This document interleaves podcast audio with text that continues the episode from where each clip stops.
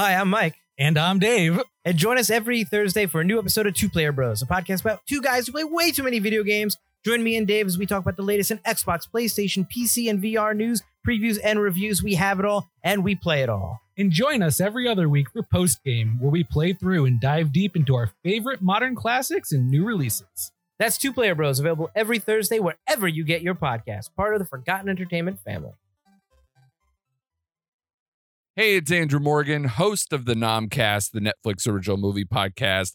Each week, we review the biggest Netflix original movies with special guests from the film industry, the music industry, comedians, and of course, our fellow podcasters. Check us out on the web at nomcastpod.com. Follow us on the socials at nomcastpod. And most importantly, listen and subscribe to us wherever you get podcasts. Hit that beat one time. Hi, I'm Mike Field. I'm Pat Whalen, Pat is a lifelong comic book geek, and Mike is a filmmaker and storyteller. so naturally, a bulk of our conversations surround the world of the Marvel movies. Some consider the MCU one of the greatest achievements in modern day filmmaking, and others just think they're comic book movies. Each episode we'll tackle one film and discuss the differences between the comic book and what's on screen. We'll explore the growth of the Marvel Cinematic Universe from its inception to present day and beyond, and have a little fun along the way. You may not have asked for it, you certainly don't need it, but you'll be happy we're here. We think. This is yet another MCU podcast.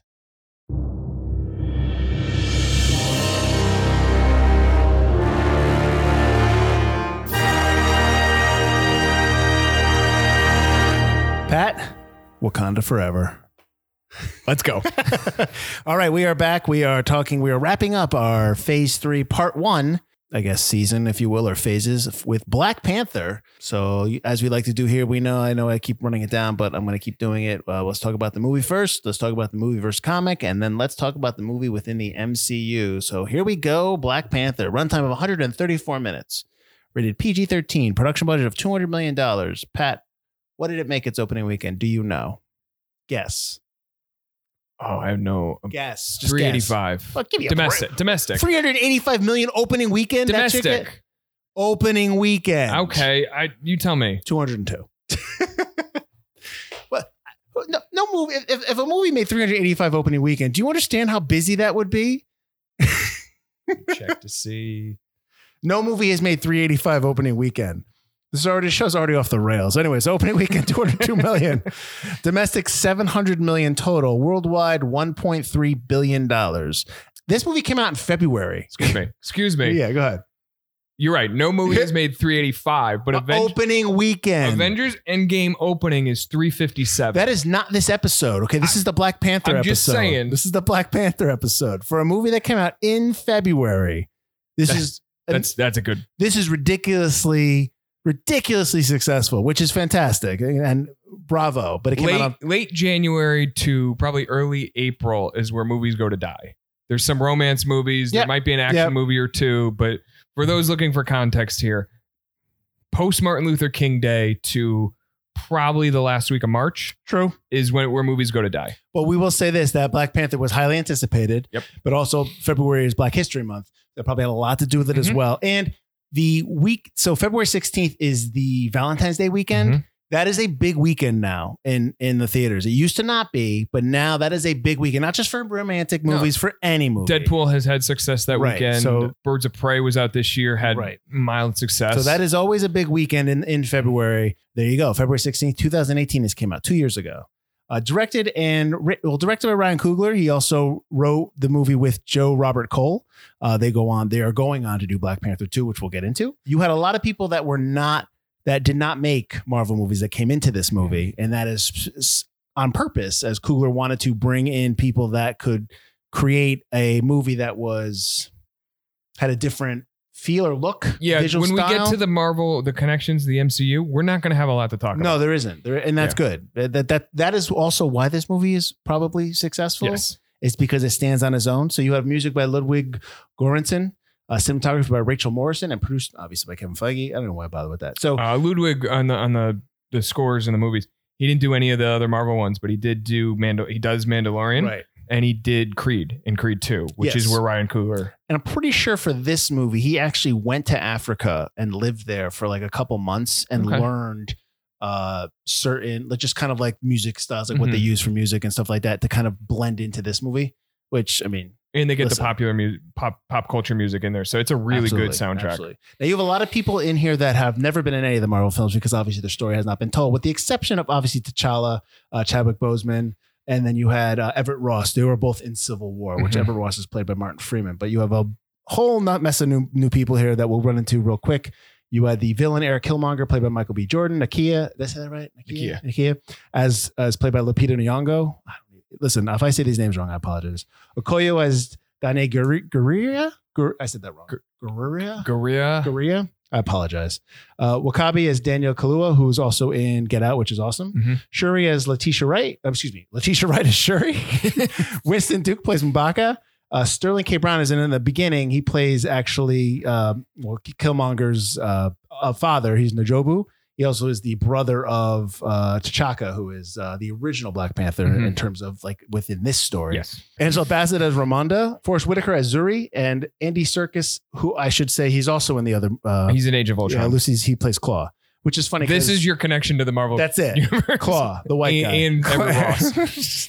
Claw, that's it. Claw, and he actually ends here, which is nice because I was so tired of that character. Yeah.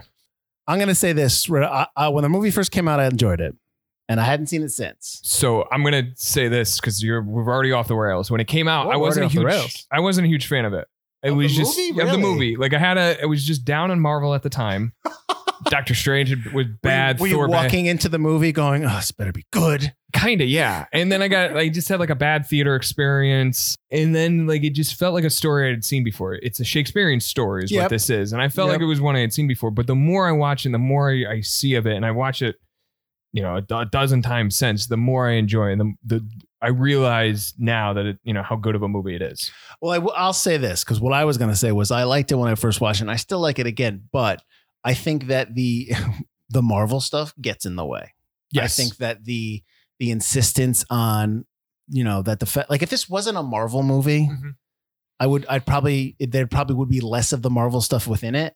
Yeah. you know what I mean. Like, what, what 'cause- Marvel stuff are you? well, I'm talking like Claw. Oh, Claw. I yeah. don't like Claw uh, because he's just He is the Black Panther villain. in. Oh, really? In the Oh, comics, well, that's yeah. okay. Well, that I mean, I get it, but like in the movie, I've already s- the We've fact that seen I've him. seen him. Yeah, and he kind of got knocked down a peg by Ultron, and then he comes Right. back here, and, and they don't exactly tie. They try to retroactively tie in some of his origin Right, to it. and right. it, it just, yeah, I'm not a huge fan of Andy Serkis in general, okay. and I think he hurts this movie. He's in a different movie. It, he is agreed because because the Killmonger villain because Michael B. Jordan as Killmonger is a really good villain. Oh, he's fantastic. and he's he's somebody who you understand why he becomes a villain. Mhm. You know, you understand why he's so angry and why he just wants to, you know, do what he wants to do within the story. So you're and he does it so well and he's great in the movie. So with his him compared to Claw, it's just it's like night and day. Claw is so over the top. Claw is almost out of 15.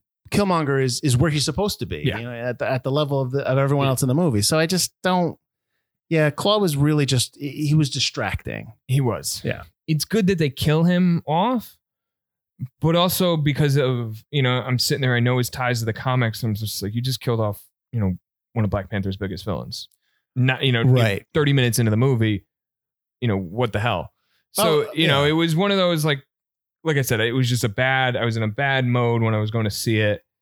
You know, I see what they're doing to it, and I'm just like, what, what are you doing? But I do get that, yeah, he's in a different movie because he was amped up to a level in Age of Ultron, which is a hundred times more comic booky than this movie is. And then he comes in with that same energy and it doesn't. Yeah. It contrasts so poorly with Killmonger, who, Mhm. like you said, he's he's an even keel for what he's trying to do. Like he's he's at a level that, you know, he's just full of rage, but Mhm. he's playing it in a subtle, subtle way. Mm-hmm. And I think that's the strength of Michael B. Jordan versus motion capture artist Andy Serkis. Jeez. One of the questions I had within this within the movie, maybe you can explain this to me. If this has to do with the comic, we can move on for that. Mhm. But T'Challa becomes Black Panther when T'Chaka dies. Y- yes. That's what happens in the. I'm talking about in the movie. Yes. Yeah. But he's a he's not officially named the king of Wakanda, which means when you're the king of Wakanda, then you are the Black Panther. So how do you become the Black Panther before not actually becoming the Black Panther? I think he was Black Panther before his father actually died. So he took over the reign. I think he took over the mantle and the in the you know Okay. the role of it while his father was still king of Wakanda while T'Chaka was still alive. So you can you can definitely you can have a separation between King and Black Panther. No, yes, yeah, he, he can. I mean, it's not something that that happens very much in the comics. okay, Uh, but I think in this this one they were you know they weren't going to fit that character in you know the Black Panther suit. The, right, right, right. Shaka in the Black Panther suit. So I think he had gotten to the point where he was he was past the age of of being it. They were preparing T'Challa to become king. So he's he's king in waiting. He's Black Panther.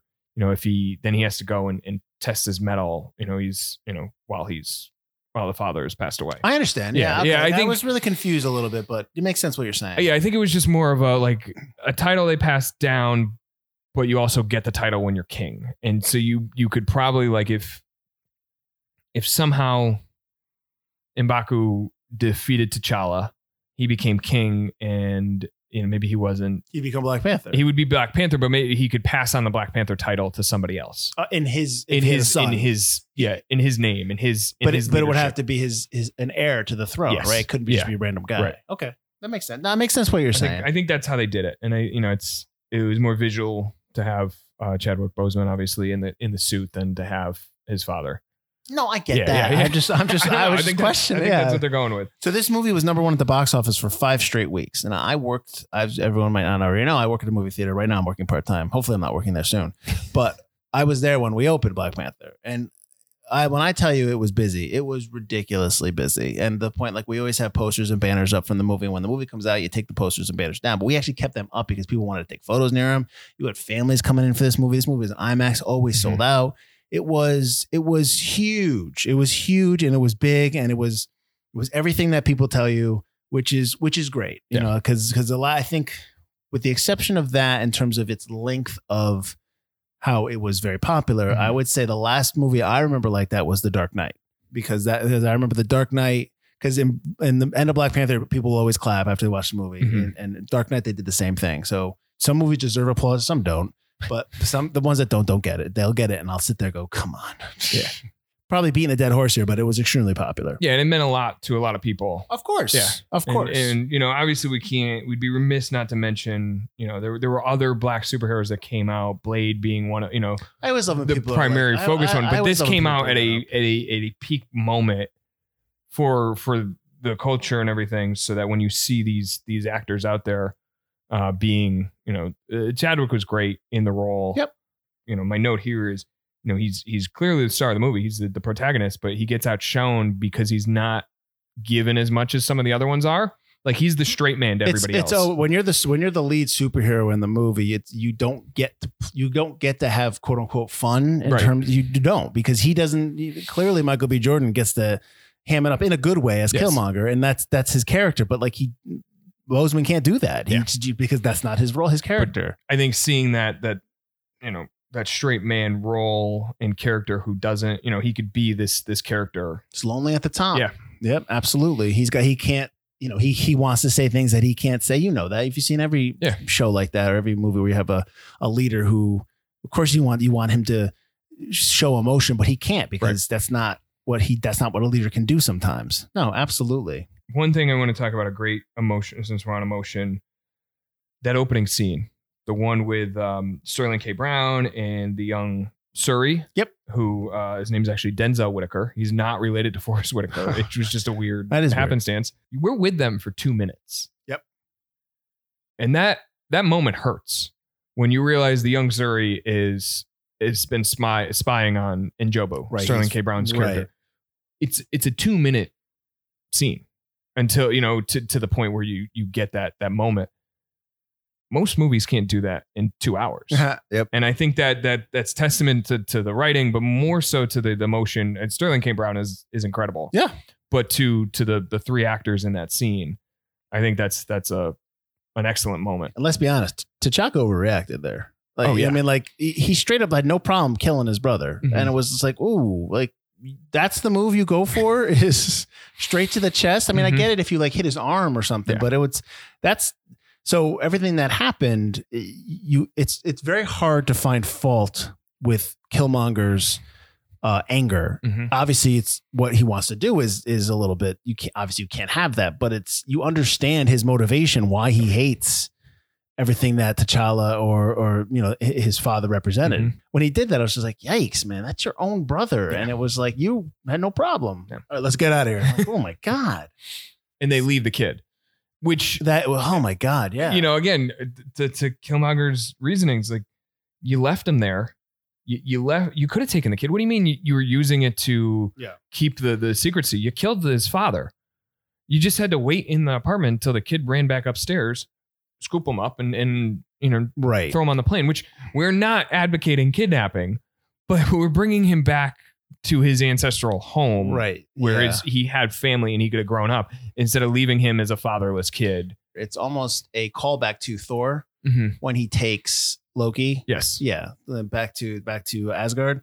I do like the isolationist argument. Yes, It's very it was- relevant It was relevant too. then. It was still relevant. Yeah, you know, that was a whole years ago. thing in during World War II with the United States not Mhm. entering the war, and you know, and but and even now where people are kind of like, you know, why should we be the you know Mhm. protector of the world, all that stuff. And the other side of that argument is, well, you know, we are a superpower and it's our responsibility, it's our responsibility to make the world a better place. Oh, Yeah. That's the that's the argument of the side. And that's the argument you're having here with Wakanda, which I liked. I like that kind of back and forth. I that that's a nice through line in the entire movie. Because Yes. even like even again, back to Killmonger's um his actions are obviously not good. And what he wants to do in terms of like, you know, fighting and causing Mhm. causing destruction outside of Wakanda obviously is not what you want. But his idea of we need to go, we need to share, and not just stay within Yes. Wakanda, is true. And it's it's yeah. what causes T'Challa to to make that decision at the end of the movie, Right. Both, both in in Oakland at the United Nations and in the the tag at the end. right. You know that is you know he's he's not letting somebody's sins reflect poorly on the ideal uh, ideology of what he's doing because he was also getting that pressure from Nakia throughout the whole movie Right. and and uh, Lupita Nyong'o's character, she was, you know, I want to get involved. I want to go fight. I want to help these, you know, other African nations that are surrounding us. That you know, there's there's people being sold sold into slavery. There's there's villages being plundered and raped by by militia groups and, mm-hmm. and guerrilla groups. So T'Challa's getting that from two different sides. He's getting the the softer side from Nakia, somebody he trusts, but then he's getting it the harder push from an outsider in in Killmonger. Mhm. And I think they, you know, they they play that dynamic pretty well. And you can obviously tell that Nakia's influence is uh, working on him or he's listening because, you know, they take back Everett Ross Mhm. when he he takes a bullet for Nakia and they take him back to Wakanda to fix him. And like Okoye doesn't like that. Mhm. And she and you see she fights back a little bit and kind of says like, what are we doing? We can't bring him back and all that stuff. And uh, so you kind of get that sense that, that he's slowly leaning that way. So yeah, no, I think that's that's really good. There's a, so before we go on to the differences, which we will, is there any? Uh, there's a couple things I wanted to say that uh, that stood out to me uh, the second time around. Uh, one is that like I really like Winston Duke in, Oh, he's general, great. Yeah. and not He's just fantastic. not just in this movie. I know he he's really good in Us, uh, which although I don't I don't love Us, but he's Mhm. really but he is really good to the point He where like I'm watching him in this movie and I'm like this guy needs his own movie, like yes. just not a superhero movie. Like I think he could do anything. Yes. Like honestly, he is Agreed. that strong of a presence on screen that uh, if he is not in the next four or five Oscar movies, like I'd be very surprised, like Mhm. Oscar bait films, because he is he is really really good. I love his I love their whole his throne room. oh, it's and then when he like barks when when Ross is talking, Yeah. which is which is fantastic. Yeah. And he's, He's like, just- I'm not listening to you. He's a great character, but he but Winston Duke is a really good actor, and I Yeah. really dig him. I also love I never remember the line, but I also love uh, Killmonger's last line when he Oh, when he's uh, gonna kill him. Drop me off at sea. He said he basically know. said, just bury me in the ocean with my ancestors because they knew death was better than bondage. yes. That is such a great line. And and they actually thought that line was going to get taken out of the script yeah. because they wrote they wrote a bunch of lines and they have to obviously you probably have to you know You go get to- it signed off. you got to give it to Kevin Feige Yeah. at the temple and and Coogler thought that that line was going to get cut and they were like no that line stays and you should actually build more around that line Yeah. which I thought was great but that is such a great subtle line in that movie Mhm. that Really good visual. Really good. Yeah. You immediately know what he means and you Yeah. immediately and in that moment you know what Killmonger is all about Mhm. in that in that line and that is and again, that's not easy to do in a movie. Not a lot of people No. can do that. No. And um, you- don't just think they sit down and write that line and it's like, oh yeah, th- it comes out of nowhere. Right. Like that line, you know, is it's just it's such a well it's such a well done line. Yeah, line. it's part of the process. It is through months and months of drafts and story and talking with Michael B. Jordan and talking with Ryan Coogler and, and right. determining who this character is. And it's such a non-Marvel line in a Marvel movie. Yes. You know what I mean? Like Yeah. this is a this, these are not in any other other Marvel movies. There's, it's all like cliched lines and all ad lib lines Yeah. that we suddenly wrap around. That we're like, oh my god, that's so great. This is it- this is why this this movie is so is so good and and because it's a Marvel movie, but it's not. Right. I think the one thing that, that gets it in trouble for being a Marvel movie. It- Claw. No, no, not Claw. Well, Claw, yeah, but the fight scenes. Yep. And I was not, you know, I the end fight scene when they're in the train and then the magnets are going. That's a typical superhero fight scene. I don't have a problem with that one. That's just kind of your standard. You know, you build to this conclusion, and then they emphasize it by having that that line you just talked about. Sure. You know, uh, T'Challa kills Killmonger, then he, he brings him out and sees the sunrise, sunset, and then the, uh, Killmonger delivers that line. I think you know they they they elevate that standard superhero similar you know kind of mirror image of the hero and the villain by having that line in that scene Right. what i'm not a fan of and this is only because of ryan coogler's past work is the two fights at the waterfall and so these are supposed to be not so much the Mbaku one but the, the one with killmonger. The one with killmonger is supposed to be this very intimate fight. They're, they're, they're fighting for the ideology of wakanda. And one wants to go in the isolation route. One wants to get involved. They're they're cousins. There's family ties involved.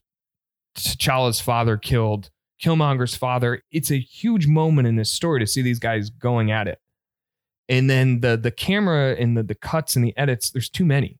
There's there's side cameras there's the above shot camera there's and they don't flow very well. Like i, I get opening up with a with a, like a, an overhead shot as they're they're facing off and then slowly moving in.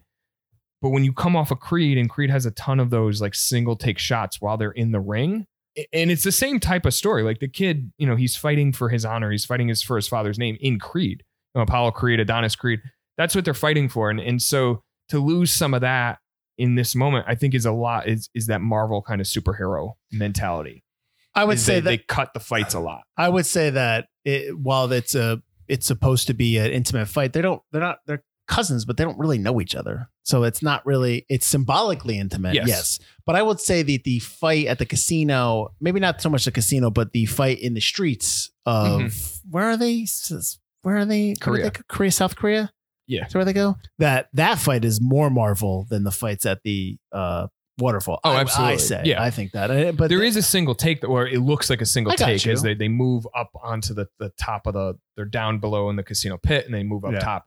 There is what, what appears. I'm not sure if there's like a, a silent cut there, but there is there is a single take. No, and then we have, of course, we have the Stan Lee cameo in the casino scene where he cheats. Uh, he's not allowed to do that. Uh, take another person's chips. No, he's not. Sorry. Well, it's a back alley. He sh- he should have been removed.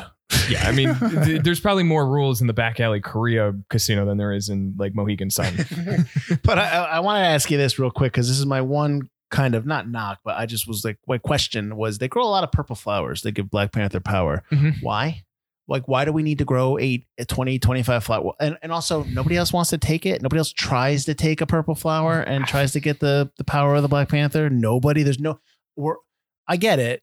It's a it's a community and it's all like all for one, one for all. But come on, there's not one person that's like, whoa, whoa, whoa, I want to be powerful. right. Yeah, I got nothing on that one. But what I, I'm going to add to that is when Killmonger burns it all, Yeah, I know. you know, so that you know uh, T'Challa can't come back or somebody else can't come and and, Take yeah, and take it. yeah, We saw that you know T'Challa has it. You know, he got it removed from him, yeah. and then he you know he drank it again when he was when he was injured after the first waterfall fight. Does it run out? I don't know. Like, did, did- is that No. why they're taking it? So like T'Challa could just throw it in his morning smoothie? Like, is that what is that what this is? And did Killmonger just kind of screw himself by saying, "Oh, oh, I need." I, you, you tell me just you know Well, I don't a know. diet of protein won't, Uh, won't get me to look like this. well, maybe that's a good segue for us to go into the comics Yeah. versus movies because I don't. I know you like to kind of give a rundown in terms of the create the comics uh, origins or Black Yeah. Panther's origins. So why don't you go through that and then we'll we'll do some differences. Yeah. So Black Panther was created by Stan Lee and Jack Kirby. Uh, they first appeared in Fantastic Four number 52. Uh, there was a, a multi a multi issue arc. He is the first superhero of African descent and also the first black superhero.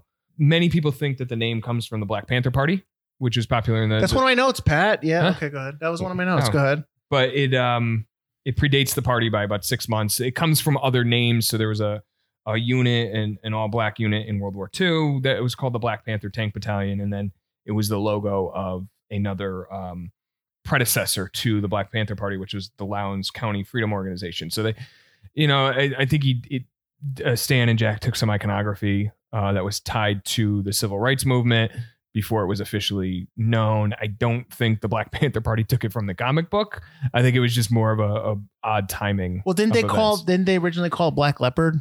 Didn't why do I have that note? That might have been earlier in the and they have been- changed it. yeah. yeah. because he was Black Panther when he met. So the Fantastic Four showed up. They sent a ship. Wakanda sent a ship to the Fantastic Four, and the you know Reed Richards, one of the smartest guys in the Marvel universe, was intrigued by this this technological advancement. So he's like, okay, we're gonna go. Let's do this. And so they show up. At first, uh, you know, it was kind of standard fare for superhero books. They fought each other. Uh, so it was it was uh, Black Panther and, and some of the um, Wakandan guards fighting the Fantastic Four. When the Fantastic Four proved their mettle, they say, "Hey, hey, we were just testing you. You know, we're just just trying to see if you were the real deal," type of thing. Christ. So it was kind of standard fare where superheroes would, would fight each other So- upon first so-. The note I had was that it was Black Panther originally when the Black Panther Party was founded. Then they changed it because I think after the so Black Panther the comic was first, the party was second. Then they changed it back to Black Leopard. Nobody liked it, so they went- just went back to Mhm. Black Panther. So Okay. they did change it a little a little bit. No, that's good to know because I, I didn't have that in my notes. I'll just add that in that second issue of the Fantastic Four uh, arc, there that we get the history of Black Panther. We learn that Claw had invaded Wakanda looking for a vibranium, which we hear about in this movie. Is that he killed people at the border? He killed W'Kabi's family. He was actually the cause of the death of T'Chaka. So he T'Chaka didn't die in some explosion in the United Nations. Claw had had killed him. This is also where Claw loses his right hand and so you know claw becomes the the, the In the comic. in the comic Yeah. yeah and so and he gets a, he gets a hand um well, yeah, in the movie he doesn't. no he lost yeah, that from lo- ultron. Ultron rips it off comically. yeah. Yeah, and so but this is the moment where you know you learn claw is kind of the the, the bad guy. He's you know he, he- he's that similar to what we have here. He's a bad archaeologist. He's a, a minor kind of blood diamond type guy who's going to go and, and just go into these nations and, and steal and pillage and, and everything. The one thing i'll say about this movie is they did a really good job adapting it like they pulled pieces from different moments and they they tied it all in pretty seamlessly you know, obviously the claw thing had to change a little bit because of the Ultron piece, but for the most part, this is a really solid adaptation where they took the pieces that they like and the writers were able to to kind of smooth out the edges. Right. So I guess I'll go through my notes real Yeah. quick or my questions from top to bottom. The horned mask that Killmonger wears, he takes the mask from the museum in the beginning because he's feeling it. Uh, he, It's a that's what he great- says. Yeah, no, it's a great line too. So well, it's also he also has that line where he, he's like, no, no, no, that's uh that's vibranium from Wakanda. Oh, don't worry, I'm gonna take that off your hands. in a second. It's a good scene. Yeah. Uh, the horn mask that he takes is uh, is from a duel in the Black Panther comic that Reginald Hudlin did. Mhm. And Reginald Hudlin has, is the writer director of House Party. If you have not seen House Party, you should. It's very good. And the demon Mephisto wears in Christopher Priest's Black comic. So I guess talk about those two. Talk about the Hudlin's Black Panther comic, I guess, and then Mephisto and all that nonsense. Yeah, there's kind of three seminal runs. Okay. Or four, I guess, if you count Jack Kirby's original run. But in the modern times, there's there's kind of three seminal runs of, of the Black Panther characters. There was the Christopher Priest run in 1998 that saw T'Challa go to New York and become a superhero there. Part of the, the Marvel Knights group, which we'll, we'll touch on in our uh, Netflix bonus episode. Then there was the Reginald Hudlin one, which launched with initially with art by John Romita Jr., uh, the son of famed artist, and, and he's a famed artist himself, John Romita. And then there there is currently the run by uh, Ta-Nehisi Coates. Was it The Shape of Water? Is his book I believe so, yeah. is is being adapted into a, an HBO show, and so he's been on the book since I believe 2016 in in, in various forms, different different interpretations. so the priest run saw T'Challa go to New York. He, he did all that stuff. There was a lot of uh, new characters that were introduced, Nakia being one of them, and then the Reginald Hudlin one. You know, famed director. He brought in a lot of press to it, and he helped relaunch the character again. The first six issue arc is really a, a discussion of who Black Panther is, and it, and it involves Claw and a handful of other villains invading Wakanda again to get the vibranium. Mhm. So in, in the character of Eric Killmonger, and we could jump to him next, but a lot of times he'll wear like a, a, a mask, Mhm. like a, a triangle shaped mask. And so that is, you know, the design they pulled for the movie is uh, is one that he wore in in the, the Hudlin run. And then Mephisto, I really not gonna go too deep into Mephisto. That's fine. Yeah, he's an he's like a, a demon type entity in the comics. He um yeah, I'm not gonna Okay, I'm not gonna go into there. No But he but, but yeah, he's he's wearing a similar mask as well in, in the Christopher Priest one. So Killmonger in in the movie, he's based on his version in the comics, but has elements of T'Shan's, Mhm. of T'Challa's envious cousin, and the White Wolf, which is a relative of Black Panther who becomes an extremist. But my question to you, those two notes aside, is the Killmonger storyline in the movie similar to the one that is in the comic, where he is a son of the brother? Yes. Yeah, okay. Yeah, so all that stuff, you know, son of N- N'Jadaka. Or Eh, no, what? no, he is N'Jadaka. His his father's N'Jobu, N'Jobu. yeah. N'Jobu. That family was forced to help. N'Jobu was forced to help Claw when Claw came and stole the vibranium that first time, and a lot of families died as a result at the border. Similar to what you know, kind of that that the piecemeal stuff we, we get in this one. N'Jobu died, and his son was exiled, so he became desperate to avenge his father's death. So check. He went to MIT to study. Check and he on multiple occasions led a coup against Black Panther, especially in the, the times when Black Panther, who had joined the Avengers, would be in New York or would be in space or would be wherever the Avengers were. You know, uh, Killmonger would come in and be like, "Okay, I'm taking over." Was he a CIA? Uh, I don't think he was a CIA operative. I couldn't find anything on that. I don't remember reading anything with that. They may have changed the character in recent years to kind of tie into to the movies, but no, not initially. He trained himself. He was highly intelligent, and he went back and and he and he fought. There is a moment in the comics where the, the this original Killmonger died. And he was resurrected by the Mandarin, the Iron Man villain, who is the, the leader of the Ten Rings organization which is a group we're going to see in Shang-Chi. So, I mean, just saying they could bring they could bring him back. I don't know if that that undermines some of the story, but they could bring him back. No. There are there have been a couple times where where Killmonger has has beaten T'Challa. Um, you know, they same thing. They fight over the water, waterfalls, and and T'Challa gets thrown over, and he gets saved and rescued. Um, in this case, by an American woman uh, who was there uh, in the movie by Winston Duke. Okay. And and you know that clan. yeah. yeah, Mbaku. There was a couple other moments where you know instead of just winning the hand to hand fight, Killmonger would come in and and you know I think they have a great line in this movie where you know he's known to you know this is who he trained him to be. He comes in at times of, Oh, Ever, chaos. Ever Ross talks about Yeah, yeah he's like, you know, uh, uh, death of a monarch, you know, change in government, where, you know, so Killmonger is co- in the comics had destabilized the economy of Wakanda. And then they, you know, they fight again and he did become the ruler of Wakanda for a short bit. I do know that he had a leopard with him. I think the leopard was more of a visual piece Prey. is what's called? Yeah. yeah. uh, with two eyes, maybe. Two. I Yeah. think two eyes. I like the uniform they pick. I don't know if that's necessarily like because it, it might be. Well, I the note I have is that his gold suit is supposed to be leopard like to, Okay. to represent prey, Yeah. but it's probably also just supposed to be a different color than. It's also Black gaudy as Panther. hell, and he like, but like you know, he's picking the one that's more. T'Challa picks the more subtle one. Sure. He picks the more tempered one. He's the ruler. He he picks that one. You know, uh, Killmonger picks the the one. He picks the one that's left over. Well, all- but he I was gonna say he picks, he picks the one that's left, over, but he picks the one that's you know I'm a king. I'm covered in gold. You know, Yeah. which by the way, that scene where he assumes the throne, where they flip the camera. Yes. that was another. That was a really great. Oh yeah. moment. No, absolutely. and so then you asked about the other the other two. So uh T'Shan was a character in uh, the Reginald Hudlin run. He was the cousin of so I'm trying to get the names right. S'Yan was the brother to T'Chaka. Okay.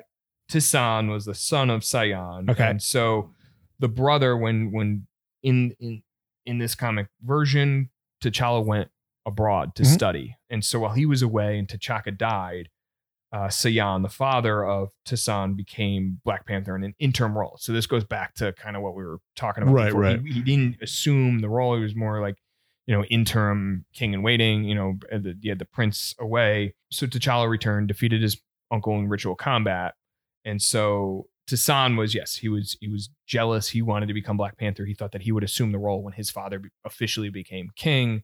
T'Challa, being the, the statesman that he is, he appointed T'Shan as the United Nations ambassador to Wakanda. So it was a it was you know you got kind of pieces of this where you know it's that outreach program, and then the third one was White Wolf, Okay. which Which they call they call they call Bucky, Bucky that. that? Yeah. Yeah. So he's not related to Black Panther. He was a white guy whose parents died in a plane crash or something over Wakanda, Mhm. and he was raised there. And so he, you know, he was he was an outsider. He was treated as such, and his parents are dead, so he was a orphaned outsider that was that had some issues. But he trained himself.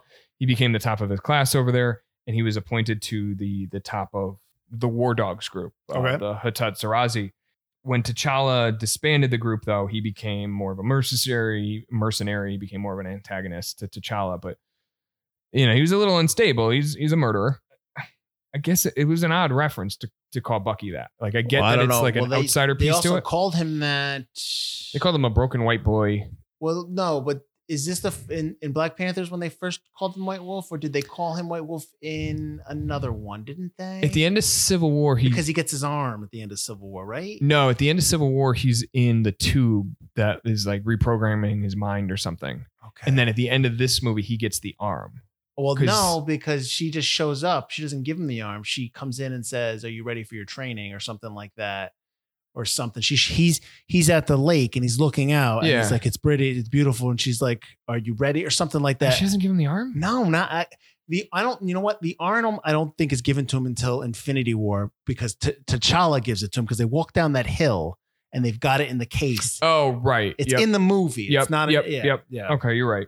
Anyway, um, yeah, it's a weird reference to make to Bucky. I guess it's just like broken white I, boy. I think it's just training. I think it's just kind of like because you haven't seen him since Civil War. yes, So I think it's just You like, wanna- oh my god, he's there. Don't like, forget he's there. Yeah, He's oh, he, he's awoken or whatever. Yeah, I think that's what it's for. I would like to see. You know, we don't know what's going to happen in the, the uh, Winter Soldier Falcon show. Right. Uh, all presumptions are that that Sam Wilson will be Captain America. I think that's what we understood at the end of Endgame Well, when Sam uh, when Yep. when Cap gave him the shield. I'd like to see Bucky play more in the, the Black Panther universe. I don't know if that's gonna. I think I think Black Panther, the success of Black Panther, has deemed it where you're not going to uh filter it into other. Sh- you know what I mean? Because it's so powerful. It's so good on its own. I would have agreed with you prior. Uh, well, to, we'll get into that. Well, that I wanted to. sh- I wanted to. We'll, we'll save some. I wanted to that. save all that stuff in terms of its future for the, The differences. Yeah, Okay. the connections. Because, uh, Yep. but absolutely. What else you got? All right, What, what so- else you got for me? the line that Black Panther tells Claw when he goes, "Every breath you take is mercy from Mhm. me," is supposed to be a is taken directly from Jonathan Hickman's new Avengers comic, where he says that to Namor, the Submariner. The Submariner. I finally figured out his name. Briefly talk about that, I guess. Yeah, so Namor is the king of Atlantis. This version's universe, this universe versions of of Aquaman. Essentially, he's more of a jerk. Right on. Sorry. Uh, I, I, every time we talk about Aquaman, I have to I have to do stuff like that. Sorry. Um, my man. All my right. man. um, he's more of a jerk. Like he's he's a straight up jerk. And so, in the Avengers versus X Men storyline, uh, Namor floods at, uh, floods Wakanda, and so T'Challa and Namor n- have never really been fans of each other. Uh, they've sat on the Illuminati Council, which we've talked about before. The you know the, the smartest, the, the representatives from all the different sections of the universe. You know, I think Fox still kind of owns the rights to Namor as a movie title, but he could appear, and we're gonna get to that later when we talk about the future. But yeah, so it's it's you know it's directly in this comic. They pull the line straight from it. Namor wants to destroy an alternate re- reality Earth, um, and he's going against the Illuminati, and so Black Panther is not happy with him, and and so I don't like that, man. Yeah. I'm, I'm not happy with you. every breath you take is, is mercy for me. That's, where that line that's comes that from? line comes Okay. from. The I want to talk about the history of vibranium. Yes. if we could.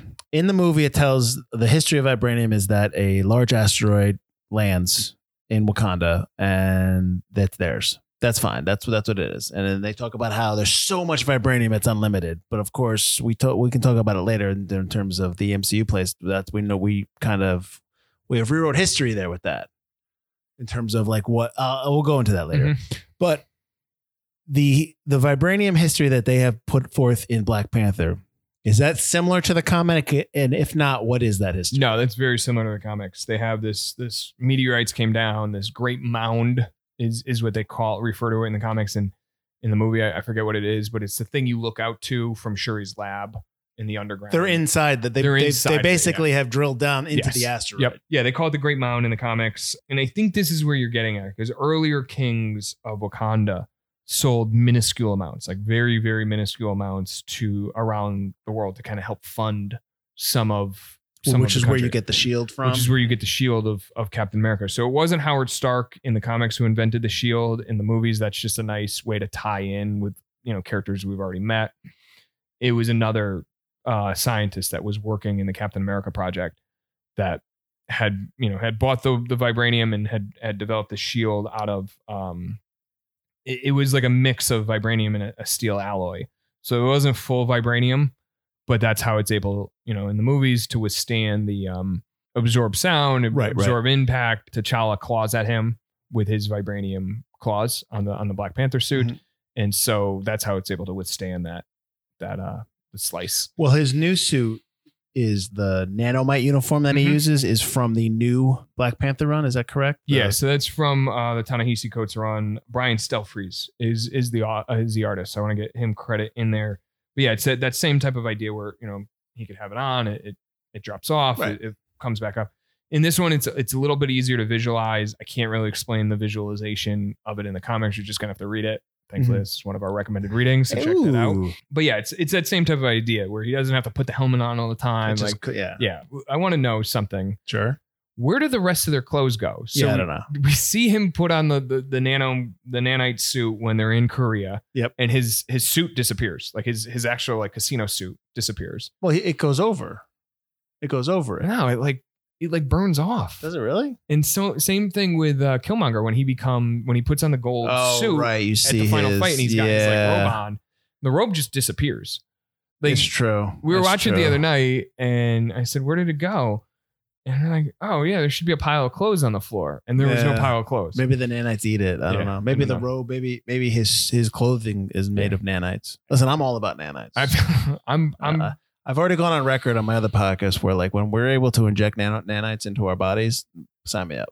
I want that. I want it. Fix everything in my butt. Well, I feel good. We're good. vibranium extremis. I'm I'm ready. I'm ready for that. I'm all about that. So Um, yeah. Yeah, so that was just a stupid little thing I noticed, but it was just the more you watch it, it's like, Okay. where, where did that go? And when I'm told, hey, what about the nanite suits? where did the, where did those suit? Where did the rest of their clothes go? Speaking of clothes and uniform, T'Chaka's uniform in the beginning is from Black Panther: Man Without Fear. Mhm. Is which run is that from? I forget what year it was, but uh, there was a, a Daredevil event series called Shadowland where Daredevil became the uh, the leader of the Hand, and so they needed a new protector of, of that twelve block so. Daredevil. Go, so Daredevil goes bad. So Daredevil goes bad, and T'Challa came in and was uh, the protector of Hell's Kitchen. T'Chaka or T'Challa?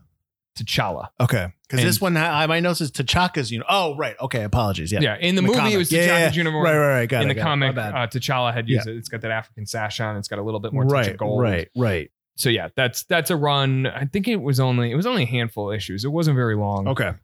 But it was just it was you know Black Panther has always been tied to you know it's it's that um you know either he's the stories are in Wakanda and he's dealing with you know coups or he's dealing with other like issues with his people in Wakanda or he's over in New York being a superhero you know, being that superhero. Right. and so like the the Man Without Fear series was him being a superhero the Christopher Priest run was him being a superhero in New York. The Ta-Nehisi Coates one is is a lot more of the dealing with Wakanda and the ramifications of being a superhero outside of Wakanda and what does that do to your people? What about Don McGregor's Panther's Rage? Because that is the, I guess, the Rhino battle scene is from that when Yes. he tackles that digital Rhino down. Yeah, so this is just a moment early on in the the comic run. I think this is in the 70s. Well, two things here. Uh, first, W'Kabi is his his best friend and closest confidant in the comics. You know, he when we never get the ramifications of W'Kabi siding with Killmonger. We don't Yeah. even see that in, In the- Infinity War. in the movie, like W'Kabi's in the movie, he is uh he's a character that you almost want more from, but Mhm. because you're so into Killmonger and and obviously he's the main villain, that it, W'Kabi just kind of takes a backseat. He has this obviously because he's with Okoye, so they have that kind of Yeah, you know yeah, but they also have that where she, she basically they're gonna fight. Right. He puts oh, she's he- got yeah. She's right. she's in love with him, but she's loves her country more. Correct. So you have uh, and and like that's a nice little subplot, and it's and it kind of it's an arc that kind of completes itself. But Mhm. if that if there was more to that within the story, I would have been okay with that. Yeah. But you you obviously it's only it's already two twenty, so Right. it's it's it's a tough and it doesn't this movie doesn't feel two twenty. No, it doesn't. It's a, it's a, it's, Right. a, it's really well paced. Uh, there's the scene in it when W'Kabi comes back, and Right. this is after they return from Korea with uh, Everett Ross is is down on the operating table, and he's like, you know, where's Claw? You told me you were going to get him, and he's in in uh, Black Panther's. You know, T'Challa's like, "Yeah, we- you know, he he got away, and so that's what sets W'Kabi off. He gets upset. You promised me this. I thought we were going to be different. Take him aside. He's your head of security. Take him aside and say we were set up. You know, this was uh, you know, prepare him for what else is coming because you have an idea, and obviously maybe you don't want to bring it to the council, maybe you don't want to get like fears up. But he's your confidant, he's your best friend. We've established that when we go and visit the Rhino Pen. Mhm. Take him aside and and and tell that. But obviously that doesn't, you know, that would that would lessen some of the conflict in Oh, the of story. You need that. Yeah. So um We'll talk about the Rhino battle. yeah, so the rhino battle, it was it was just that he, he was stopping this rhino from trampling some children. His suit at the time didn't have this this energy, you know, Is emission. the energy thing is that from the comic as well? I think that's more from the the recent run. Okay. I couldn't find it in, in past runs. I know it's in the the recent one where uh, the the Brian Stelfreeze design and then the Ta-Nehisi Coates one. Okay. Um, so it was just him basically outsmarting this rhino that was that was running around, and and so that was it. Uh, my last note, and if you want to keep it brief, because we should probably get on to the next section, is uh, Zuri was a. They have him in here as somebody who was a spy who obviously w- was meant to keep track of the Jobu in the in the beginning, and then he goes back to Wakanda, and well, what we don't know what happens to him, but in this in the Mhm. comics, he is somebody who fights alongside T'Chaka. He's like a powerful warrior, but he's also friends with Thor. everybody's friends with each other in the Marvel universe. Yeah, I mean, I I think that's just it. When when the the the thing, and we, we kind of touched on this in, in other episodes, is the Marvel bullpen was all bullpen was all sitting next to each other. You know, they would, and it, a lot of it, you know, it was all being edited by Stan Lee. He was the creator on a lot of these things. You know, artists were doing multiple books. You know, they could just you know, peer over, hey, hey, what's uh, what's so and so doing this month? And they would, you know, it was a lot less of a like nowadays. It's it's mapped out, you know, months and years ahead back then it would just kind of be like, oh, uh, I don't know, you want to? Why don't they play baseball with Black Panther and and some of his people? And It's like, okay, cool. Thor will go down. He'll you know hit it into space or something. So that was kind of like you know, so they'll they'll be able to like pop their characters in and out, and that was uh, something that DC was struggling with at the time, Mhm. and it was easy for them because they were starting this universe from scratch. Mhm. And so yeah, Zuri was, I mean, same thing. He was created in that '98 run. He was an ally and companion to T'Chaka, training T'Challa. You know, he you know, he was eventually killed alongside W'Kabi. Yeah, that's Okay. that's yeah. Let's go into this movie's role within the MCU and then obviously its future. I want to talk about vibranium real quick. In 1992, in this movie, Claw steals vibranium. Mhm. Okay. He steals vibranium and then does nothing with it for up until Ultron. I Yeah, guess not. ex- exactly. And then, in Well- Ul- but okay, go ahead. I was gonna say that's this is a that's a place where you could tell a story. Sure. You could tell. Would he lose it? Well, you could tell up to that story. Sure. You could tell. Well, I uh, guess. You, I mean, okay, so you're telling me that you would want a Andy Serkis No, claw? no, Yeah, no, exactly. no. There you go. Plus, it would kind of it would be almost the same thing that Solo, a Star Wars story, does, which Yeah. is tell a story that doesn't need to be told. We're- Exactly. We we understand the the the moment, the emotional crux of it in the that three minute span we got early in this movie. I don't need a two hour movie. This is I take thi- that back. This I is, take that back. This is one of those moments, like if you ever had the producer, you ever had somebody who was involved with the Marvel, and you ask him this question, that the answer should just be, "Yeah, we screwed up. Like, like Yeah. we just messed that up." Don't, and I'd be like, "Understood, I'd rather somebody just be honest than just kind of like fake it and be like, "Oh no, we thought there was a." Uh, I mean, we might find out that there's more vibranium out there that was bought and sold. In but, yeah. Ultron, Captain America and Iron Man say that Howard Stark extracted all vibranium from Wakanda decades ago. Howard Stark probably could have lied about that. Okay, all right. I'm just saying. I'm just yeah, saying no, that I was. I don't think that was a mistake. I think that was a an embellishment. right. No, obviously, no Avengers appear in this movie, which is great because I don't want them Mhm. there. Uh, I mean, you think that they might appear during the South uh, South Korean fight because that's a pretty big fight that's Mhm. going on, but that's fine. I don't want Again, them in the movie. who's on the Avengers at this moment? This is true. This is also true as well, but I don't want anyone there. I don't want anyone from any other movie in this movie because it would ruin it. Yes. Which let me because this is what we've been asking about for a long time. Sure. A standalone movie. Sure. And you know, we Doctor Strange is mostly standalone. Yep. It's not good. Nope. Guardians of the Galaxy. Well, they still got to be good. I right? it's no, still no, gotta no, I know. well. I'm, Yeah, I'm getting to. yeah. I'm making a point here. Guardians Two is standalone, but you need 30 other movies to understand it. Well, what about the first one? Yeah, I mean, you need like three other movies Okay, to understand it. okay, okay. Embellishing. Yep. Yeah, but it's a standalone movie No, in I that it like- doesn't tie in. I meant the first Guardians. Is the Guardians a standalone too? That yeah, not- but you don't need other movies. okay, all right. Yeah, I think with Guardians 2, you need at the very least Guardians sure, sure, sure. plus a handful of other moments from the other movies. So it's it's standalone, but standalone in air quotes because you, you cannot watch the movie with anything else. Right. This one is a great movie. The references are, are small and minor and they're explained away.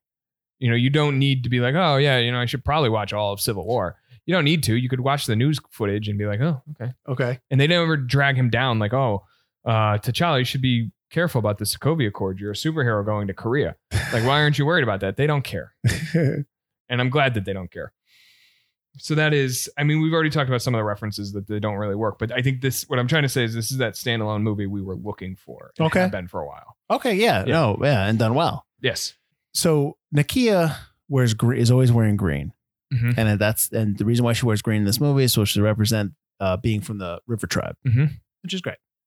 But in the MCU, all villains are green. We talk about this in Ragnarok. Loki wears green. Loki, Hela, Hella. wears green. Yeah. I think it's just a, I got you. Yeah, I just think that I, I wanted to bring it up because I think that's interesting. yeah. But again, we've just sat here talking about how this movie is separate from the MCU, so I don't care about how Mm-hmm. That, that I don't care about how it doesn't fit in because good, fine. It doesn't. It shouldn't. This Right. this idea that all villains wear green is stupid. So Yes, that's that's that's, that's also a, a big trope in the comics Right. because it was a, a color green and purple were the villains because they they went right. you know they versus the red white yellow you know blue characters right. that were the superheroes So that's all I wanted to bring up before we get into what we're going to get into now, which is obviously Chadwick Boseman has passed away. Yes. and now the future of Black Panther is, you know, I know that we already know what they're going to do. I mean, it's not really our place is whether it's good or bad Mhm. in terms of just kind of like because we haven't seen the movie, so who knows Right. what it's going to be.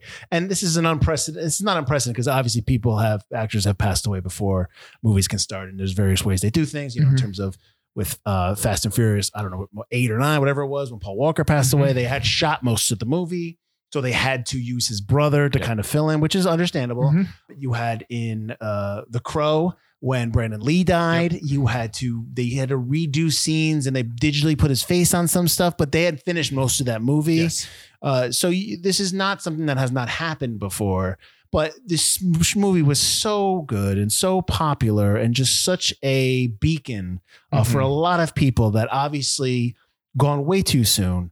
And now you have to really address the situation where now you ha- you want to continue the franchise. Mhm. so uh, what do you think of i know that they've decided that shuri's going to take over that's the rumor that's going to happen right? Yes. Okay what do you think about that because i don't know uh, in, and maybe Yeah. kind of bring up maybe what happens in the comics Mhm. maybe that's why because i don't know that that history yeah so there's there's clearly precedent in the comics for this to happen and there's precedent in the movie for this to happen you know they they, they established it in in the universe is that the next in line gets it has to go Right. through the, the waterfall fight and then they they fully assume the role so they they built it in universe already i i think even if killmonger was still alive shuri would still be next in line right um, because of you know uh, the- everything.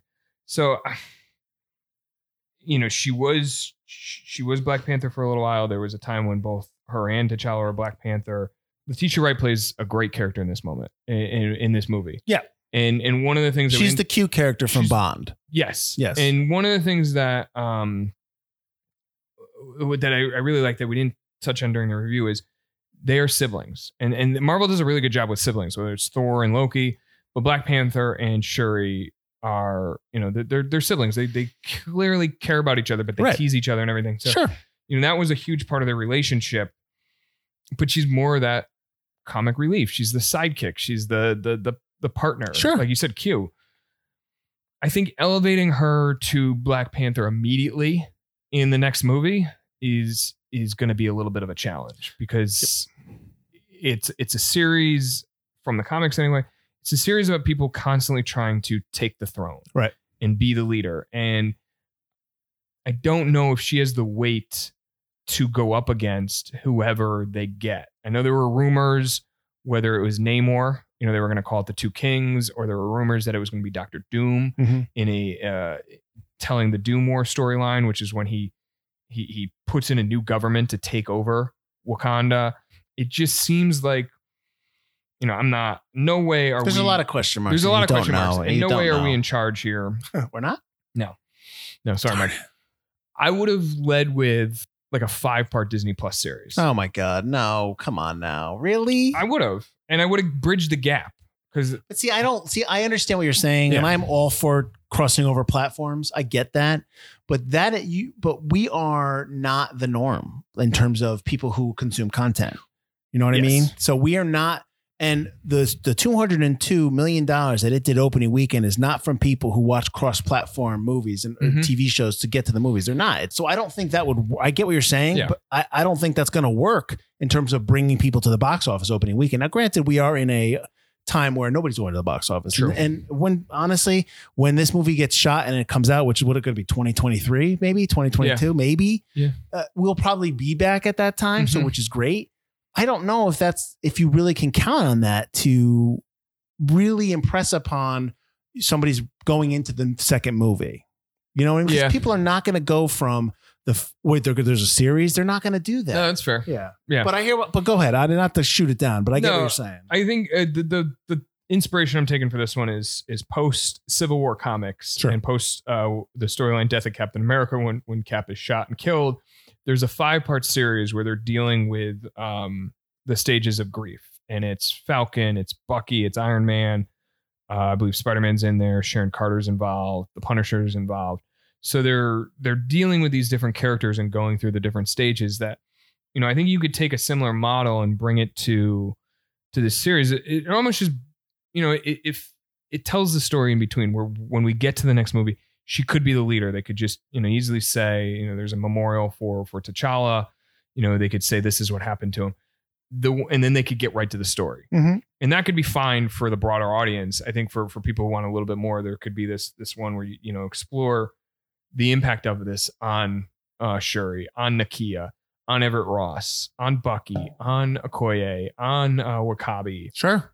and Mbaku, and and you know how they, you know, because is Mbaku is he not going to challenge? Well, he would. Sure. That's what I'm saying. like you know. So I think you need that moment. In You're going to have to have that Yeah. because you have every right to challenge. Right. And Yeah. I'm wondering if Mbaku, after, you know, because we see him in Infinity War, he's now the leader of the security. Mhm. He's sided with T'Challa as they defend against. Well, he's at the end. At the end of the, this movie, he's in the circle. The, Right. the tribes are now as one, Right. as they say. Yeah. Yeah. I don't see. Here's the thing. I don't. Whatever. I would have been okay with if they just recasted somebody Mhm. and you you hold Black Panther up as like a, a kind of a mem- memoriam of Chadwick Boseman. I get that. That would have been fine. I would have been fine with that. Whatever. But you, you don't do that. That's fine too. You want to Yeah. do the Shuri storyline? That's fine too. The problem is that you cannot. I don't think you can do the storyline successfully where we're just supposed to assume that like like you need to deal with T'Challa's loss yes. and you need to have this whole movie needs to be about her struggle to be to replace her brother. Mhm. You you can't go you can't throw and I'm talking about you can't do that in the first 20 minutes. You that needs to be the whole movie. yes. So at the end of the movie it's almost like it's almost like you're not going to see Black Panther in terms of the the might of the character until the very end when she is when she becomes Mhm. Black Panther at the end of this movie. And it's a tough challenge to do, but you can do it. And I listen, it's like this is what life is like. Mhm. The you the best laid plans, God laughs at your best laid plans kind of thing. You know, this is and this is an opportunity to really like you have a I think this movie has created a cast. You have such a strong cast Yes. of of actors and and and and thespians, if you will, who can carry this and they can carry it together. And I think you could it could probably be something that's really good. Mhm. Um, so I think people's initial reaction to be like, I just I love that we talk about the fandom and stuff like Yeah. that. I love the the assumptions of like what everyone should do. This is not your story. This is a story being told to you. Let them tell it. Mm-hmm. Yeah. So I'm okay with that, but it's it's a it's a daunting challenge. It is. It's and it, and it I don't think you should I don't think you should rush it. Let me put it that way. You're almost like recreating the franchise with the second Yeah, you one. are. And, and it was weird that we heard that they were already going into production a month after, a month and a half after Chadwick had passed. My well, they my one fear is that, and I and I haven't looked into this, but my one fear is that they're going to do with what we just talked about was why we like Black Panther. They're going to shove an Avenger in this. That's my fear, and I'm sorry, but no, no, Yeah. I don't want that. Right. I, I don't. I don't want. I don't want another Avenger to pop in here and, and help. No, that's not. the only one that I think makes sense is Bucky. And that's in a small role. but he can't. Yeah, He, he, can't be the star. He needs to be the Everett Ross type role He this. Maybe he's somebody that he has a problem and he needs their help. yes. and that's what spurs them to like they need to like get into action and Mhm. leave Wakanda and do something with him, and then you kind of see the faults of terms of her reign as queen Yes. and stuff like that. yeah. But Yeah, but I do not want. I don't want an Avenger in I don't need Doctor Wakanda telling in people what to. Wakanda. No, I don't want that at all. And if that happens, that's a big misstep. But hey, we'll see what happens. Yes. Because that we talk, three years. I know. I know. It's like that's the other thing. Like I think that's with a movie like this, regardless of the of obviously Chadwick's passing, regardless of that, this is a movie that was so popular that this movie, this sequel would have been greenlit immediately, and they would have had this movie in production, and it would have already been out or coming out. We would have, you know what I mean? It may have gotten delayed by Well, COVID. Let's. I'm no, no. I'm saying Yeah. like let's just uh, let's eliminate the whole MCU universe. And Let's just say Black Panther came out. This movie's coming out a year and a half later, two years later, because it was Yes, that it is. popular. Yeah. So yeah, no, yeah. we, no, I'm that- saying like yeah. the only thing I'm saying is that it could have gotten delayed by is by the movie theaters closing. I got you. in Well, the current we, environment. We will probably be having this conversation of going, is Black Panther coming to Disney Plus like we're doing with Black, Black Widow? Widow, yeah. So that's all I'm saying. I, th- I think that it's that's one of the drawbacks of the MCU is the fact that you have to wait for movies now because Yes. they have a plan. And when a movie like Black Panther is so successful and you don't want to wait for the sequel, Mhm. that's where you kind of get a negative. And and but you know, it's the fact that Coogler's still involved. I'm It's there. I'm, Yeah. I'm, I'm I'll be there for the, this movie is really good Mhm. and um and so I'm interested in the sequel. Uh, I'm I'm I've all the sequels. I'm probably more interested in this one than I am like in the new Spider-Man one. I could care less about Yeah, I don't. that just because regardless. So anyways, Yes, I know you want I know you before we go to recommend reading, I know you want to rank. Yes, because this is the last movie in the first half of Phase Three. The reason we split it up is because Phase Three is twice the size of Phase. It's it's the same size as Phase One and Phase Two combined. So we split it up to make it easy, uh, more digestible, easier for us to to, to work on. And so we're gonna rank Phase Three Part One. And so, Mike, who you got? Oh god. Yeah. Uh, mind you, I've not planned this because Pat sprung that onto me when I got in. It was the last. We did it in the other ones. All right, so I'm already gonna say number one is Black Panther. I'm just gonna say that right now because I've obviously spent the last hour talking about how much I like this movie. So I'm gonna say Black Panther's one, and then there we go. there is such a gap between one and then, then the re- the rest of them. All right, so one is Black Panther. I would say I'm gonna, you know what? I'm gonna say Spider-Man: Homecoming is two. Uh, uh, that's on the strength of Michael Uh, Keaton. Michael Keaton. Yeah. Yeah. All right. So Black Panther, Spider Man Homecoming. Pat's typing it as I do this. Man. I don't know, man. I don't um you know what? Okay. Black Panther, Spider-Man Homecoming. I'll go Guardians Volume 2, Civil War, Thor, and Doctor Strange. That was tough. That was a tough. This is probably the toughest ones of the rankings that we've Mhm. done because there's such a gap between one and the rest of them. And then I was struggling between Spider-Man's definitely two. I was struggling between Civil War and Galaxy, Mhm. and then I was struggling between Strange and Ragnarok. And I didn't want to put Thor at the, I've put Thor at the bottom for the last two, so I didn't want to do that to Thor for this one.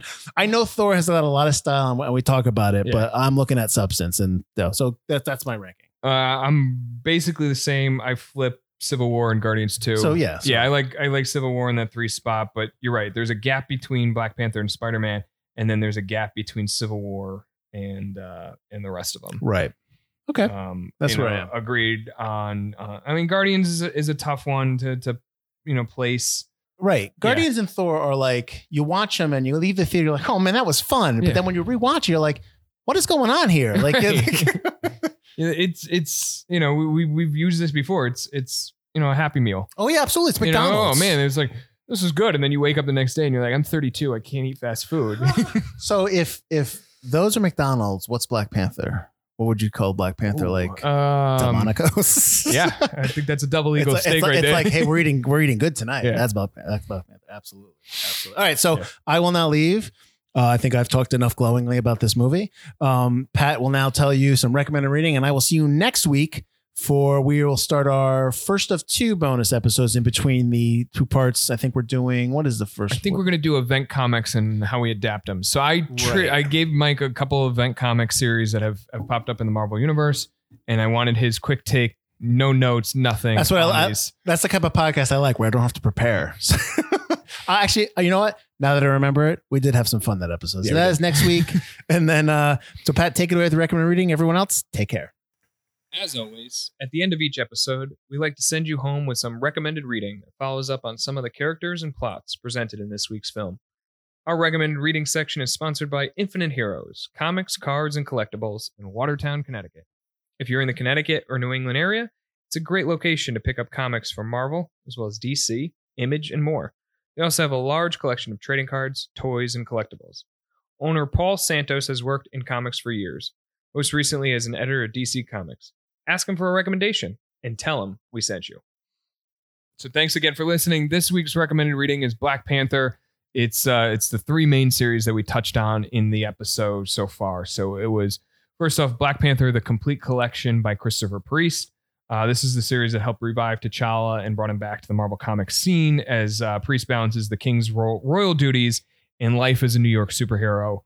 Uh, number two, Black Panther. Who is the Black Panther? Uh, House Party director Reginald Hudlin took the reins in 2005 and brought T'Challa back to Wakanda.